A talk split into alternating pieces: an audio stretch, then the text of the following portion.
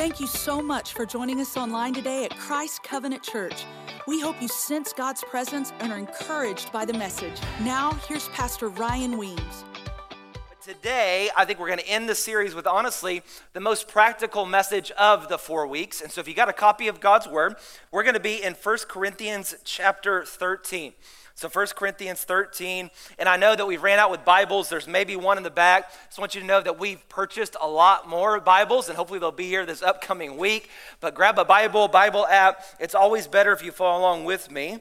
But God's again going to do something great in our lives. So 1 Corinthians 13, and here in just a moment, I'm going to start in verse 4 and I'm going to read all the way through the beginning of verse 8. And if you don't have a Bible, Bible app, words will be on the screen behind me and then also on the lower part of your screen online.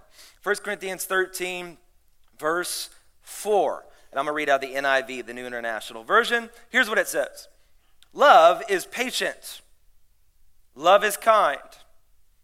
It does not envy, it does not boast, it is not proud. It doesn't dishonor others. It is not self seeking. It's not easily angered. It keeps no record of wrongs. Love does not delight in evil, but rejoices with the truth. Verse 7 it always protects, always trusts, always hopes, always perseveres. Love never fails. Now, keep your Bible or Bible app open, but everybody look at me for just a moment here. The reason why we had Tony do that song a moment ago is because even though what we just read is what God's best is for our relationships, how many y'all know they don't always look like that, right? We've got issues and struggle and heartache and pain, things that we are working through, and that's all of us, including the guy speaking to you today. And so I want you to see this text in maybe a different way than you've seen it before, because you've probably heard this at a wedding right? This is the love chapter, 1 Corinthians 13.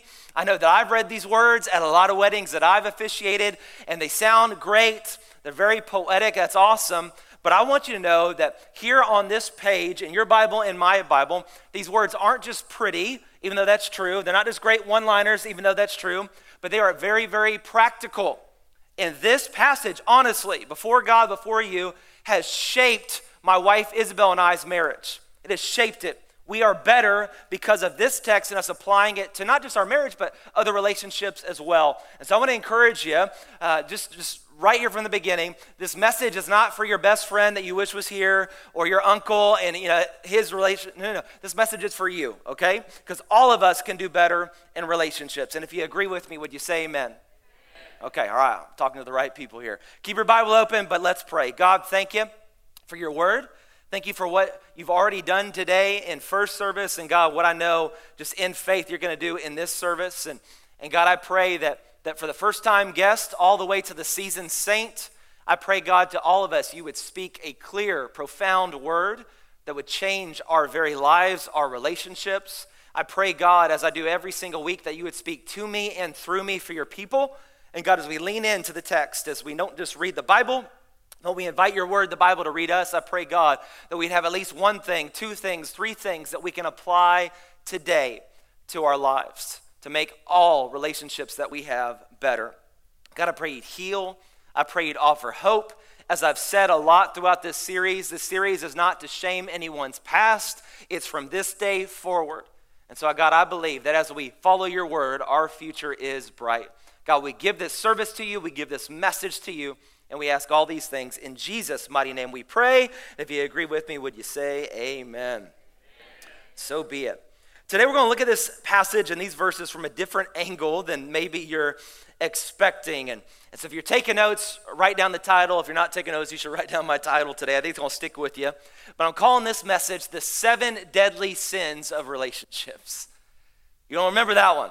The seven deadly sins of relationships. And honestly, uh, I've struggled with all of these. And so I think all of us have at some point struggled with most, if not all, of these things. And so today, I'm going to give you the deadly sin first, and then I'm also going to give you the solution. Okay? And so I hope you take a lot of notes, whether you're married or not. And honestly, if you're single or single again, this message is still for you because you can apply it to those close friendships, those family relationships, but you can also apply it to any future relationship that you may have. And so we're going to go through the seven deadly sins of relationships, the seven struggles that God wants to help us overcome. Here's the first deadly sin of relationships. If you're taking notes, number one is scoreboarding. Scoreboarding. The Bible says at the end of verse 5, if you still got it open, that love keeps no record of wrongs, doesn't keep score, which means, hear me, that when we fight, we shouldn't keep score and we shouldn't bring up old fights into the current fight. We shouldn't do that. Now, notice I said when we fight, not if we fight, okay? Uh, it's so funny. I'll, I'll be counseling uh, young couples engaged that they're about to get married, and, and I ask them, hey, tell me about one of your, you know, your most recent fights. And here's what they say to me without fail We never fight. Love him. I just love her. We ne- we're never going to argue. We're just, we're so in sync, you know? You know what I say to them? You'll learn, baby. a real relationship has conflict. That would have been a good spot to say amen, okay? a real relationship, not something fake or fictitious or on the Hallmark channel, okay? A real relationship, it's going to have conflict, there's going to be arguments, there's going to be disagreements. In fact, every strong relationship has conflict. Now, in full disclosure for this message, uh, just before my wife and I, we wrote this again together, but just before we started writing it this past week on Monday, on our way in the car together, on the way to the building here to prepare this message, on the way, we got in a fight. And we weren't trying to do it for illustration, okay? It wasn't fun. But, but we had to work through that. And in fact, just kind of pro tip, I've said this before, but in our marriage, we don't call it fighting, we call it intense fellowship, okay? So we don't fight, we have intense fellowship. And by the way, if you're married, you can steal that and use that. I don't need any credit. And so we had intense fellowship earlier this week. But again, we had to work through it. And so I just want to just put this out there and just get rid of that guilt that's associated with the arguments, and disagreements. And here's what you need to know that it is okay. In fact, it is healthy to have arguments with your spouse or with that person you're in that close relationship with. That's okay and that's healthy. Here's what's not okay fighting dirty. So it's not that you had a fight, it's that you fought dirty. That's what's not healthy. That's what's actually toxic. And one of my big problems, because I promised you last week that I'm going to pull back the curtain and share with you all the struggles and all the issues, okay? So you're going to get a lot of that today. Uh, I don't do everything poorly, but I, I, do have a lot that God is working on me. Um, but one of my big problems, and I've gotten better, but it's still a problem every once in a while, one of my big problems is that when me and my wife, uh, Isabel, whenever I argue with her, um, I turn into, and I don't know why this happens, it just happens, but I turn into a lawyer slash preacher when we're arguing. How many of y'all know that's a bad combination, right? you don't want to argue with that kind of person. And so what I do, and again, I'm not trying to do this, but after she shares, you know, I stand up and I'm like ready to go. I got my three points. Now today I got seven points, but I got three points. I got three illustrations. I got my evidence to show her why she's wrong and my right. How many of y'all know I got some learning to do? And so I step up and I, I, say, and I don't say anything mean, but I'm like, hey, this is why I'm right and this is why. Why? I want to win. I, I, I'm competitive by nature.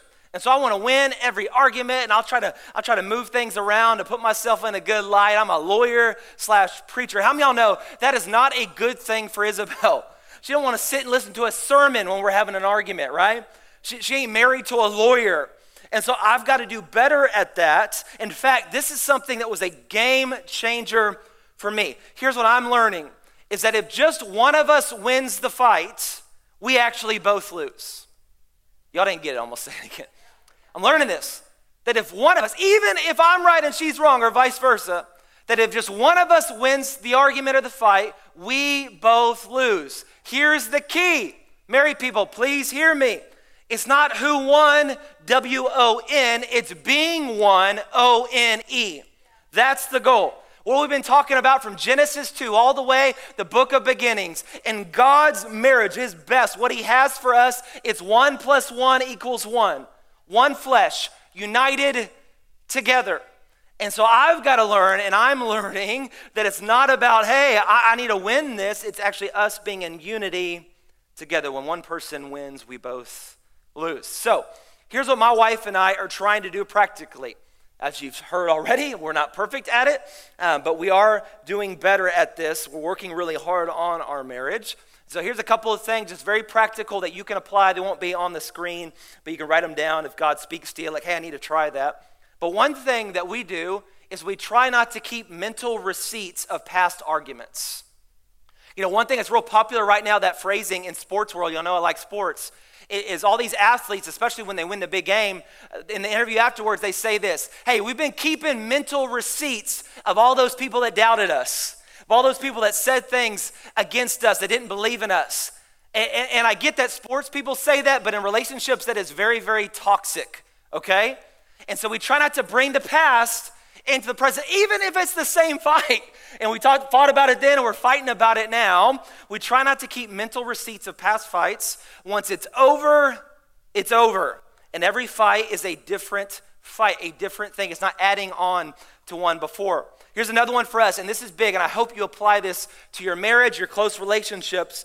But in our marriage, we never make threats. Never. We don't ever bring, and this is going to sound extreme, but we extremely care about our marriage. And so we never bring up the word divorce. Never. In fact, the only time I say it is like in the church context when I'm preaching or counseling a couple that's thinking about filing. It's like, we don't say that word at home. Well, that's extreme, Pastor. Again, I extremely care about my marriage. So here's what happens is a married couple, they will use that even in a half joking way. Like, oh, you do that again, I'm gonna divorce you. And they make it funny. But I'm just here to tell you today it's, it's, it's not funny. And even if you laugh a little bit, here's what's happened in reality you have sowed a seed. And you don't want that seed to grow and produce fruit because that's fruit you do not want to eat. And again, I'm not judging you, I'm not condemning your past. Remember, this day forward, let, us set some boundaries here. And so we never make threats, not in a joking way, it's off limits. Here's another big one Isabel and I have made a commitment to each other that when we have intense fellowship, when we fight, when we argue, when there's conflict there, we never bring our parents, our siblings, or close friends into the fight with us. I'm glad y'all listening to me, man, because this is, this is important. Like, like we don't do that. We, we don't. Now, now, here's the problem. When you get, especially when you believe you're right, especially when you know you're right, it is so easy. It's a temptation, right, that we have to vent to somebody. Can I believe they don't see my way? I can't believe they're doing this. It's so obvious, right? And we go to somebody who loves us, who's probably known us longer than they've known our spouse, who's got a better relationship. What, what are we really doing? We are going to someone to prove us right and make us feel better about our stance. But that actually is very, very toxic. And if you're doing that from this day forward, let's set that boundary there. You're not going to go there. Here's the problem with this is when I vent to my brother, if it was my brother, I vented to a close friend, whoever, or my parents, eventually, and I hope this would be the case for you, but eventually, me and Isabel, we're, we're, we're going to work through that issue, right? That's the goal that we're going to get past that conflict, that we're going to be better for it. The problem comes is that that person I vented to, they weren't there when we had conflict resolution. And I could tell them all about it, but they weren't there. They didn't hear the apologies. They didn't see the prayers. They didn't see the tears. Are y'all with me, church? And so what happens is we move on, but they can't move on because they weren't there. And so they, from this day forward, they have a skewed view of that person. And so it doesn't bring unity, it brings division. So it's okay to fight, you just got to fight fair. So, what's the solution to this? The solution is go straight to God, go straight to your spouse, and, and, and here's really the big deal forgiveness. Forgiveness. Forgiveness. This is the solution. So you go to each other, you say, hey, we're gonna work this out together. That relationship, we're gonna work this out together. I'm gonna say, I'm sorry, we're gonna forgive, we're gonna walk in forgiveness. If you need to, pray together before the Lord. And then if you feel like you can't get through it, there is another option. Here's the other option you call a pastor, you call our office, somebody you trust who loves God and loves both of you. If that doesn't work, and we'll meet with you for free, there's no cost to that. If it doesn't work, and, and you need more, we'll refer you to a Christian licensed, licensed counselor. And if that's an issue money wise, we'll help pay some of that. We can't pay all of it, we'll help pay some of that. Like there, there is hope but you got to walk out that forgiveness. You, you got to let it go. You, you got to heal. Some of you have just been, it's like swiping that thing and that issue because you don't want to, nobody likes conflict, I get it, but you're putting it underneath the rug, underneath the rug. Well, right now in your apartment, in your living room, in your house, you have a huge mountain in the middle of it. And at one time it was a rug, but now it's a rug that's trying to cover up all these issues that you have never worked through, and it will trip you up. It will cause an issue. And so the cure, the solution is forgiveness to walk that out. If you're with me, say, I'm with you. Okay. Number two, I can't spend this much time on all of them. I'll go through some of these pretty quick. Number two, the second deadly sin of relationships is selfishness. Selfishness. Let's be real. Selfishness is one of the greatest sins in relationships that we all deal with. Like, like, like it's, it's, it's an issue for all of us. Prove it to me, Pastor. I'll prove it to you. We were all born into sin, born into selfishness. That's why you don't have, and trust me, I know I got three of them. You don't have to teach a baby to say no. You don't have to teach a baby to say mine, right? Barney doesn't teach that. Sesame Street, Elmo doesn't teach that. God knows CoComelon doesn't teach that, right? They learn that all on their own. Why? Because we are born into sin, our fallen nature. We are selfish. A kid's like, that toy is mine. Even if they gave it up willing, willingly before and you're having fun with it, in that moment, it's mine again, right? Like it's mine. That, that's just how it is. And so we are all selfish by nature, but it's a deadly sin of relationships. And so in our lives, the greatest way to defeat selfishness is by serving. Serving. Serving each other. What did the Bible say? Again, this is all from the text, verse by verse. The Bible says, Love is not self seeking. And I'm just going to be real blunt. But here's the truth the worst, I'll talk marriage for a moment, the worst marriage is two selfish people. The absolute worst. But on the other side of it, the best, greatest, strongest marriages are two people trying to outserve each other. In fact, there has never been a married couple that has gotten divorced in the history of the world when both were trying to outserve one another. The issue is, at least on one side, probably on both sides, there was selfishness. Well, you're not meeting my needs. Doesn't that sound like a kid again? Mine. You're not taking care of me. When's the last time you did this for me? We are going back, reverting back to our selfish nature that is not of God. And so the way to combat that is to serve. Husbands, the best thing you can do this week is go to your, your, your wife and say, honey, how can I serve you? Now, after you say that, you're going to have to pick her up off the floor and lift her back up because she just passed out and say it again. Honey, how can I serve you this week? Ladies, the best thing that you can do for your man is come to him sometime today and say, say, say, baby, you look good. Have you been working out? How can I serve you this week? Now he's to ask you to repeat that again because he didn't hear it all the way. Wait, wait, what? I'm telling you, when you serve each other, God gets involved in the middle of it. So the best relationships, they're most healthy, I'm not trying to get something from you. I actually want to give something to you. All right, third deadly sin. Number three is another big one. Well, they're all big. That's why I picked them with my wife. But number three is this the third deadly sin of relationships is belittling. Belittling. 1 Corinthians 13 5 says that love does not dishonor others, doesn't dishonor others. And the way to fight against this is encouragement encouragement. You know, sometimes we, we speak the best about people we don't even know, you know, and then we just don't say anything nice. In fact, if you think something nice about your spouse or about that person you're in a relationship with, say it. Well, they know I think that. No, they don't. say it again and again, like on repeats. They cannot read your mind. I tell my wife that I can't read your mind. Like, I can't. I wish I could, but I, but I can't. And that goes for all of us. And so say what you're thinking. You know, this, this really just hurt my heart, blew my mind a couple weeks ago. I, have done most, most of my speaking here at the church, but I've been invited by a friend to speak at this teenager, young adult, like weekend retreat uh, in, in Cypress, not too far from here at another church. And so I was speaking to them, and then that next day, this is kind of like the opening rally, and that next day they were going to go and, and serve their city. And my friend, he's doing an awesome job there. It's incredible. Uh, but one thing that really hurt my heart, blew my mind, is, is one of the leaders there and, and of course, I'm not going to say the church or anything like that, but one of the leaders, so not my friend, but one of the leaders, um, in front of everybody, right after the event, this was a Friday night, um, he belittled his wife, like hardcore. And, and here's what he did he, he made fun of her weight. And, and you could tell, like, like it hurt her, obviously, it would hurt anybody. And she laughed it off, and he thought it was hilarious. How many of y'all know it wasn't hilarious? If I would have known him, I would have said something. I didn't know him. It wasn't you know, my church, so, that, so I didn't say anything, but it just really hurt my heart. And, and so I just want to encourage husbands and wives, like, like don't joke like about those things, because what does it do? Again, it sows a seed. We want to make sure we don't belittle. I, I love even the breakdown of that word, right? When you belittle your spouse, belittle someone in your relationship, you're making them little.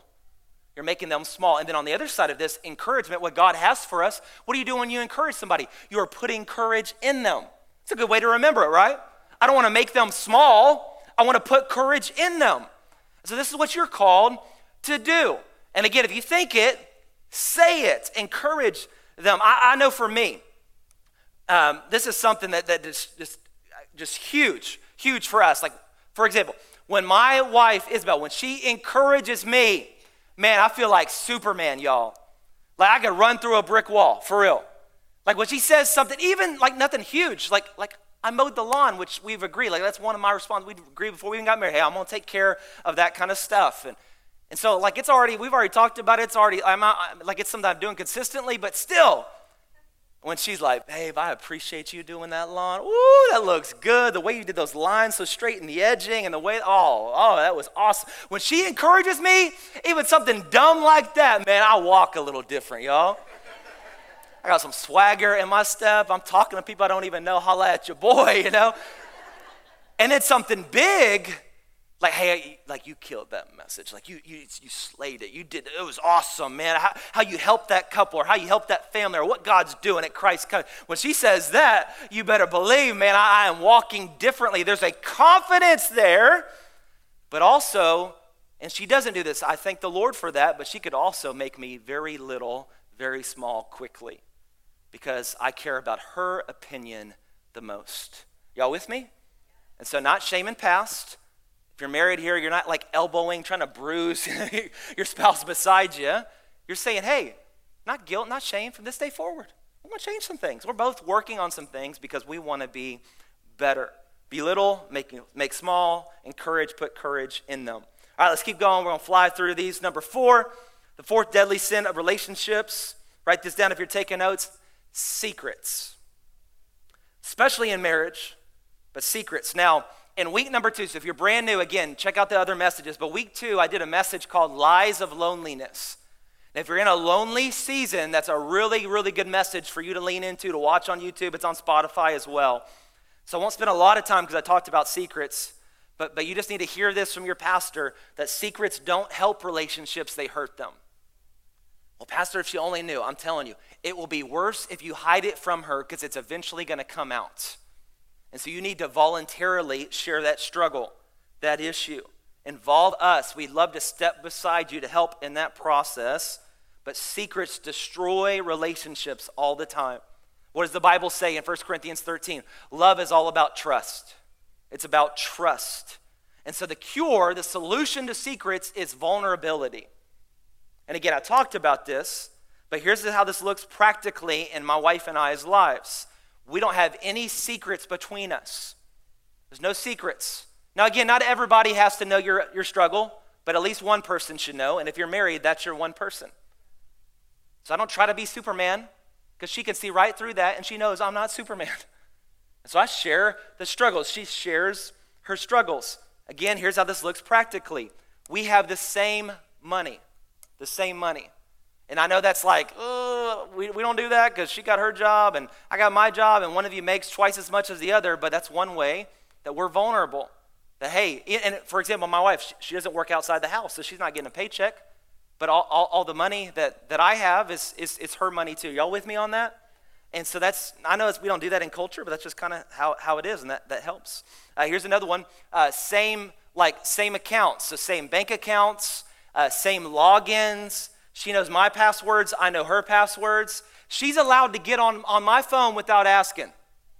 What? Yes. If anything, she should be alarmed if I'm like, no, you do your thing and I'll do my thing, right? Like, like we got to be so careful with this. Uh, share passwords. She can look on my phone, I look on her phone. And, and again, we share about our, our struggles, so there's trust there. And so we can cry together. Uh, we can celebrate together when something's going great. We, we do that. When something's uh, not going great, we talk about it. The cure to secrets is vulnerability. vulnerability. Is this helping anybody today? Maybe just me. All right. Here's the next one. Number five. The fifth deadly sin of relationships is comparison. Comparison. That one struck a chord, I can tell. This is big. Comparison kills contentment, I'll tell you that. And you're wondering why you're not happy. It's not because your spouse isn't doing what you wish they would do. You think it's that. But the reason why you're not happy is because you're comparing your spouse to your best friend's spouse. You're comparing your spouse to some person you don't even really know, you just follow them on Instagram. You're comparing your spouse to, to somebody you knew way back when. You're comparing your spouse to who you thought they would be before you met your spouse. Comparison, it kills contentment. It's a real issue, and social media has made this even more difficult. There's two big reasons why I'm not on social media a ton. I'll just be real with you. It may offend somebody, but that's okay. The first is comparison, because I don't want to compare for good or bad my wife to anybody, or my life, or what's happening here to anybody for good or bad. But then also, too, I can't handle y'all's political views on social media. I just can't. First service got real quiet when I said that, but it just is what it is. So, two big reasons. And again, social media is not bad, but you got to be careful with it. And here's what we do. I know I've done this many different times. But what we can do is, is we can see somebody's posts on social media and how great that they're projecting their life to be, and we can we compare their highlight reel to our everyday life. So, so here's what I mean like this. So they posted that they went to Cabo, and you're like, man, they look good, they're in shape, they must got all this money, must be nice for them. And then here you are comparing it to where you are currently, and you're in McDonald's you know, your kids are splitting a Happy Meal and you're trying to make sure they don't kill each other, you know? And you're like, you're like, you're like, uh, I, I want to be in Cabo. I want, I want that. I don't want this. Here's what you didn't know about that post is they went into extreme debt to get to Cabo. Here's what you didn't know about that post is they had a huge fight right before that picture. And man, they even wanting to be there anymore. One of them's wanting to leave. But what they got to do, they got to do it for the gram and they got to take a selfie and like they got it all together. That guy didn't really have that six pack, he's just sucking in, you know? It's just like, that's what I do all, all day. That's hard, man. He's like, breath. But you see where I'm going with this? Can't compare people's highlight reel. They don't post about all that junk and all that issues. And if they should, if they do, they shouldn't.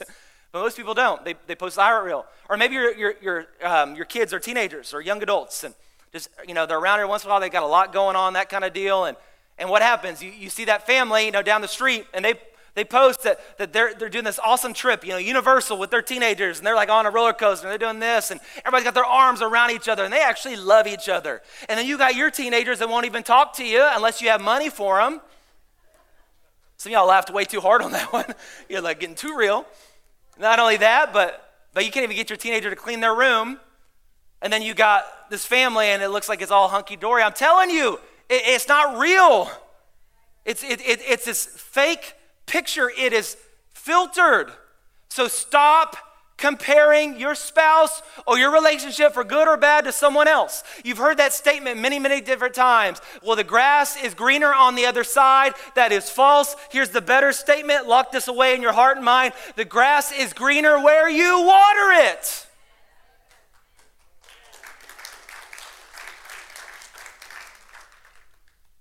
Got to watch out. Got to stop comparison. So here, here, here is the um, here's the solution to comparison. This has really helped me, and it, it's a struggle, but the, the solution is gratitude.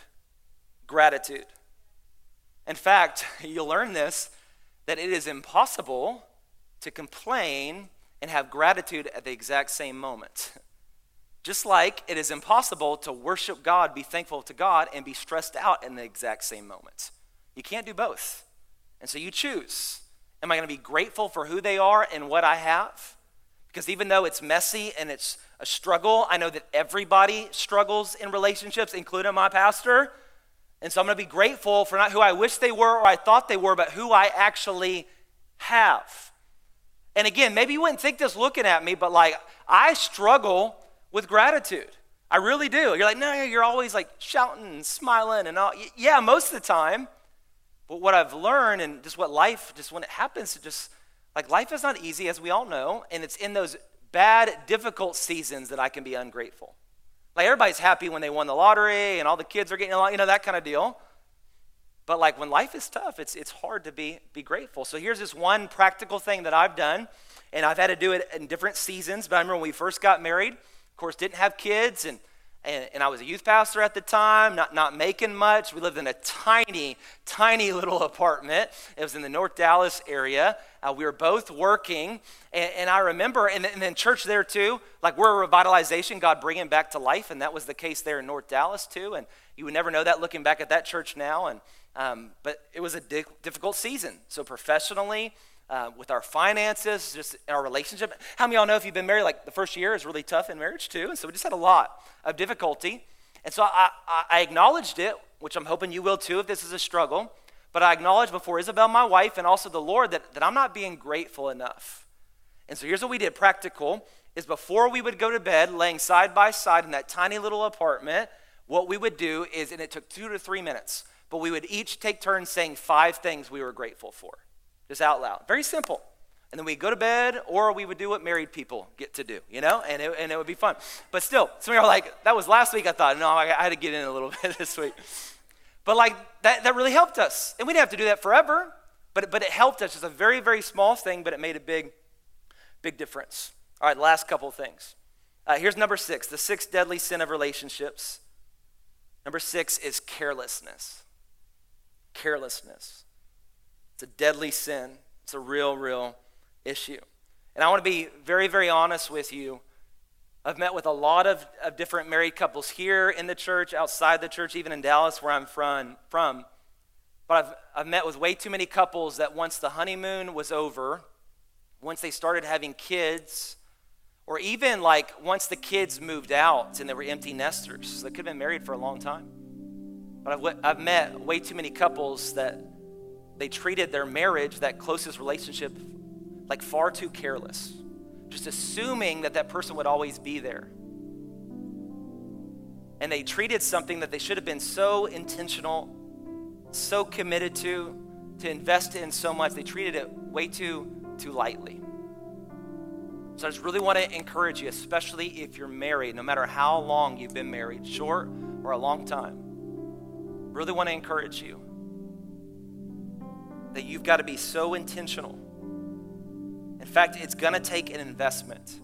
Here's what happens we look at a couple that's strong in their marriage. Like, man, must be nice. Always get along.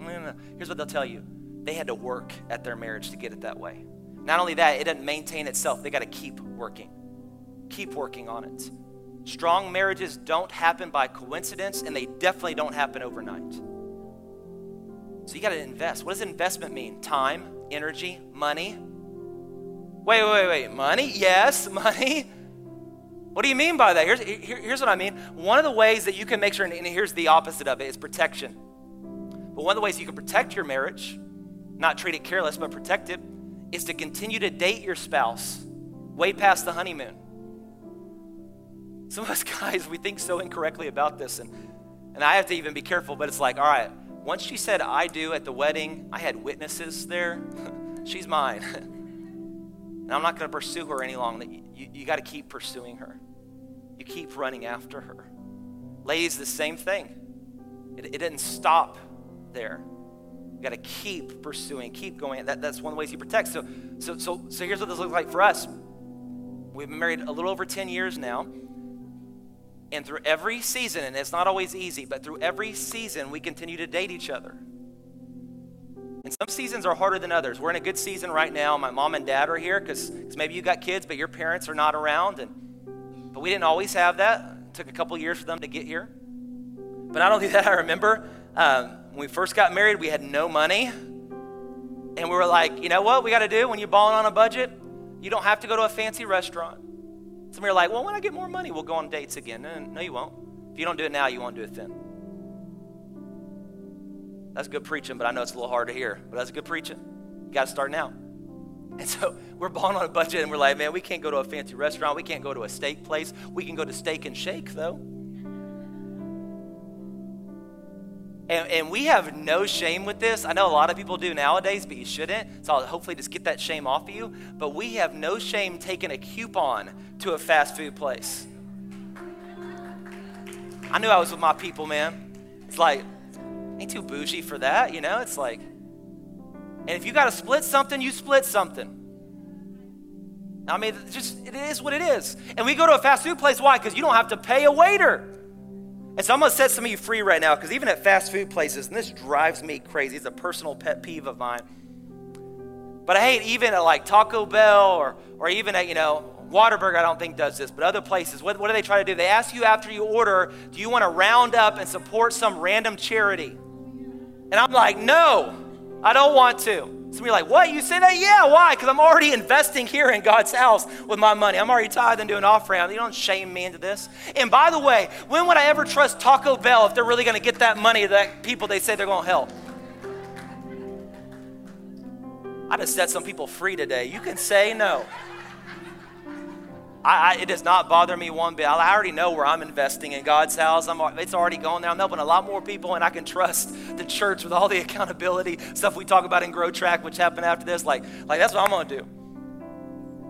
But no waiter, and you just got to. And then when we had kids, it's one of the ways that you protect.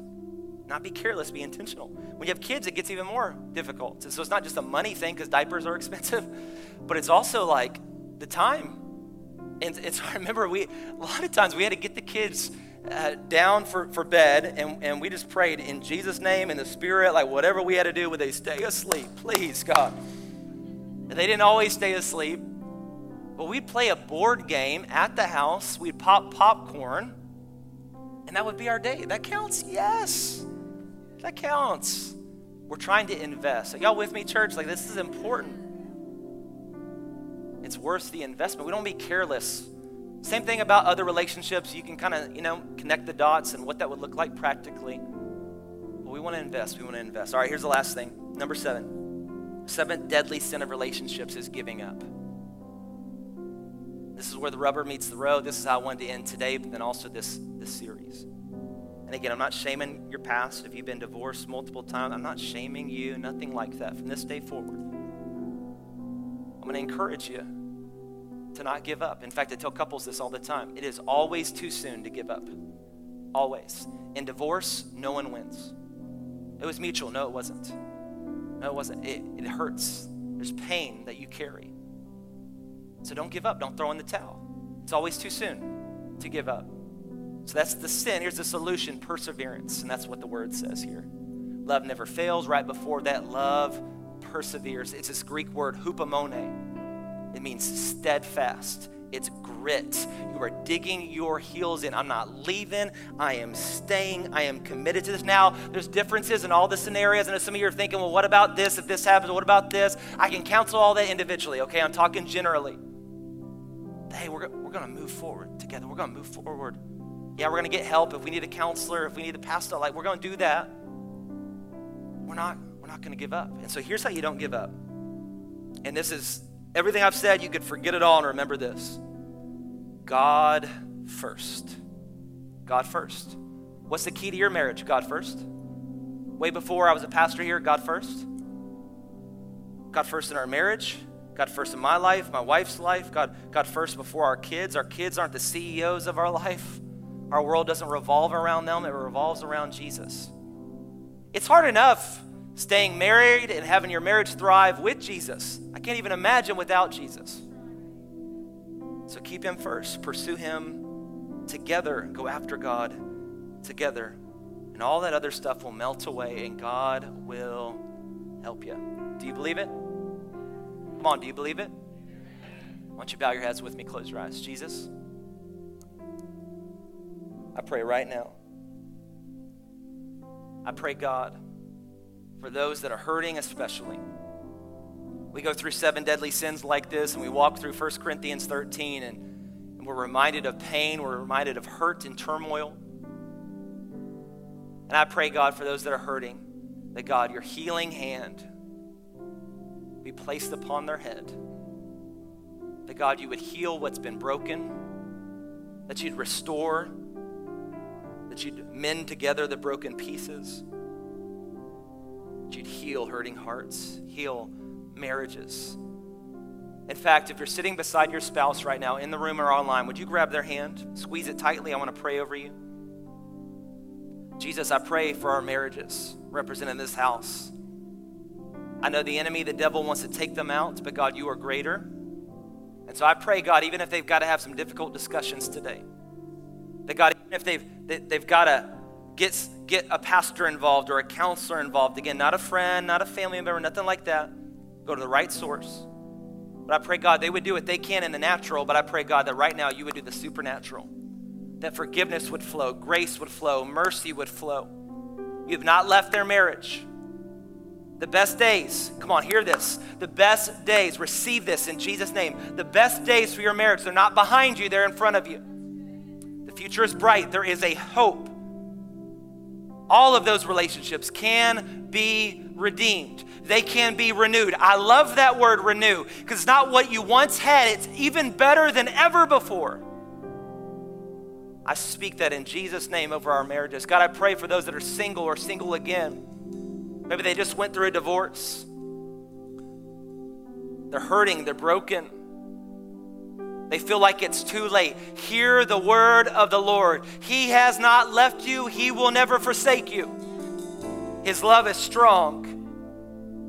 He is faithful, even when others have not been faithful. He is faithful. And I pray, God, they would turn to you. They would turn to you. You're at the center of their life. You are the one that they need restore, help, heal. God, I pray for all of us that right now, if you haven't already, that right now, Lord, that you would highlight one of these things, a couple of these things that we need to work on. Again, we do what we need to do in the natural, but you do the supernatural. I pray, God, that, that, that we would be humble, have humility before you.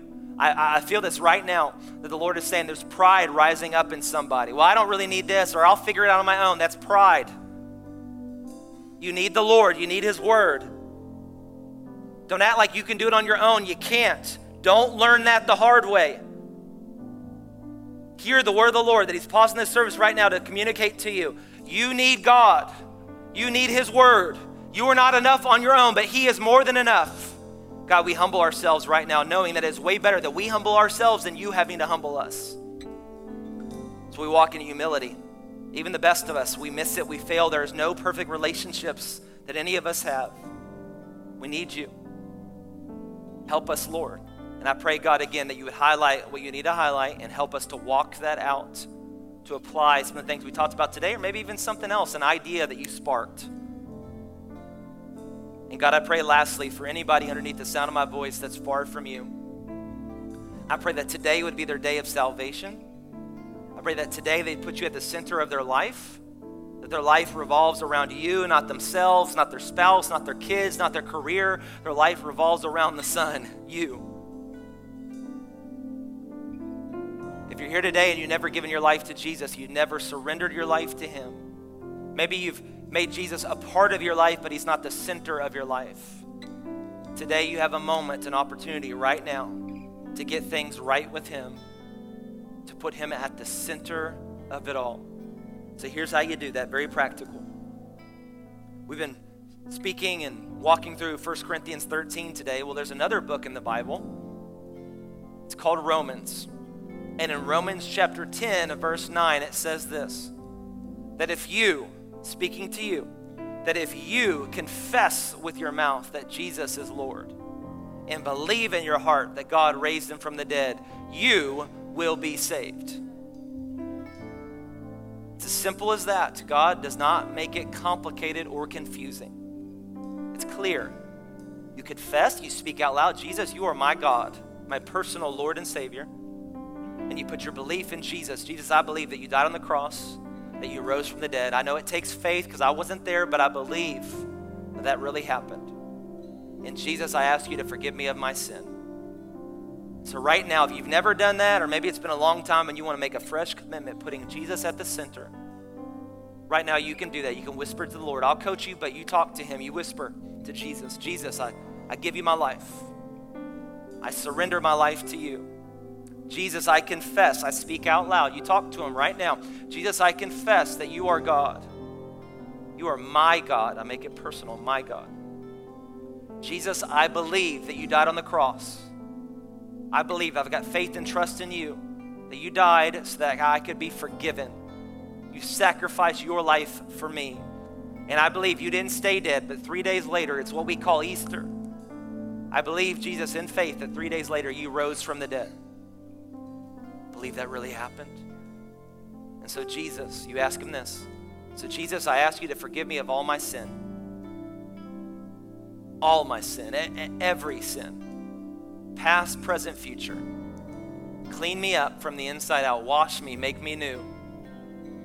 Renew my soul. Thank you, God, that I'm not saved by my works, but the work has already been done once and for all on the cross. I just accept your salvation as a gift. That's what it is. It's a gift. I receive you, Lord. I receive you. God, thank you for those that are saying that prayer. They are truly, right now, there's a heavenly transaction. They are going from death to life, on their way to hell without you, to on their way to heaven one day and for eternity with you. God, thank you for what you've done. You are awesome. You are mighty. And we pray all this and we ask all this in Jesus' mighty name. Amen and amen and amen. Thank you so much for listening today. If you made a decision for Jesus Christ or if your life has been impacted in any way, please send us an email at info at christcov.net. We would love to hear your story. And for those that committed your life to Christ, we want to help you on your new journey by sending our free Start Bible Kit in the mail. If you'd like to partner with us financially, simply click on the Give tab at christcov.net. There it will take you to a safe and secure page where you can set up a one time or recurring gift to help us accomplish our vision heaven full and hell empty. And as always, you can find out more about Christ Covenant on our website or on Facebook or Instagram at Christ Houston.